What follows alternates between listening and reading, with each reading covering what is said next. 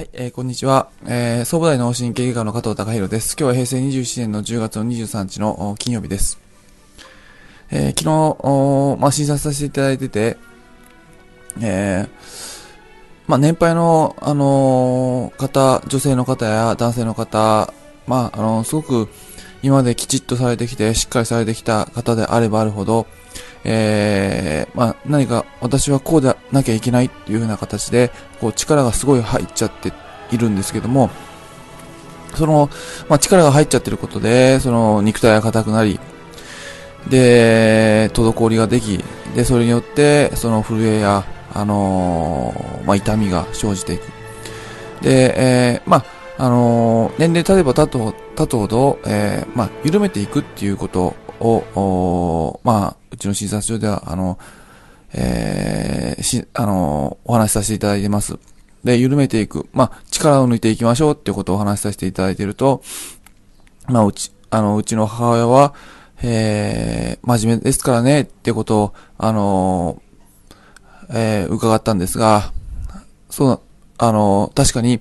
あの非常に今まで頑張ってこられて、えー、まあ、あの何事も、まあ、しっかりされてこられて、それで、きちっきちっとされてるために、あの今、あのまあ、すごく力が入った状態、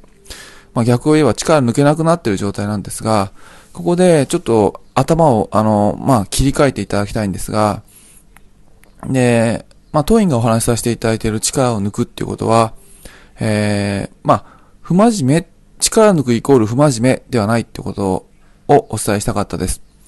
えー、僕らがお伝えしたいのは、あの、まあ、真面目に力を抜くっていうことの概念を、えー、考え方っていうのを、あの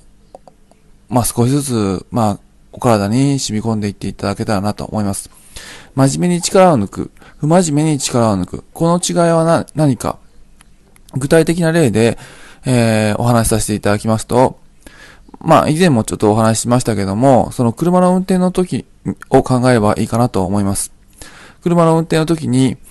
うん、まあ、直線コースで、えー、アクセルを踏んで、ある一定のスピードになった時、まあ、アクセルをゆっくり、こう離しても、スピードは急激にガクンと、あのー、あの、スピードは落ちません。アクセルを軽く離した状態になっても、スピードは落ちません。急いでスピードを落とそうとした時には、ブレーキを踏むっていう行為が必要になってきます。で、ここで、えー、積極的に、まあ、スピードを落とすのはブレーキを踏むっていう行為なんですけども、ここで、えー、例えば、その、不真面目に力を抜く、えー、休みの日とかだらっとしたり、まあ、あの、ぼーっとするっていう、あのー、意味での力を抜くっていうのはどういう行為に当たるかっていうと、車の運転で言えば、アクセル、踏んでいたアクセルを外すっていう行為になります。踏んでいたアクセルを外すだけでは、車のスピードは落ちていきません。当院がお伝えさせていただきたいのは、真面目に力を抜く。真面目に力を抜くっていうのはどういうことかっていうと、ブレーキを踏むっていうことになります。積極的に力を抜いていく。もし気持ちの中で力を抜くっていうことに罪悪感があると、やはりこの力を抜くっていうことに、まああの、マインドブロックっていうか、気持ちの制御がかかってしまうので、もう本当に真剣に力を抜くっていうことをやっていかれる中で、えー、健康への道が開けていくんじゃないかなっていうことを、あの、僕自身は思っているのでお伝えさせていただいています。体の状態っていうのは、まあその、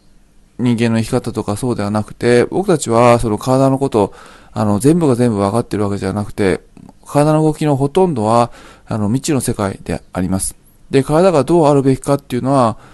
まあ僕らの、その、浅やかな知性がわかるわけがなく、あのまあ、こうあるべきだっていうふうなことを体に言ってしまえば、本当の体っていうのが窮屈な状態になってきます。本当の体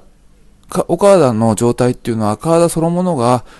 こうあるべきっていうか、自然な、も、どうあるべきかっていうのは、自然な状態っていうのは、体自体が覚えてますので、その状態に持っていく。自然な体の状態に持っていく。生き生きと、あの、元の体のリズムに戻してあげるっていうような意識が重要で、で、不真面目じゃなくて、えー、真面目に力を抜くっていうことを、あのー、ちょっと、あの、気持ちの中で、えー、書いていただけると、あのー、僕たちが話していることっていうのは、あの、少し、あのうん落としていけるのかなっていう形はあります。不真面目だなっていう、なんかその罪悪感があると、あの、お話しさせていただいていることが、あの、全然身に入ってこないことがあるので、不真面目ではなく、もう本当に真剣に真面目に力を抜いていこうっていうことをお伝えさせていただいています。今日は以上です。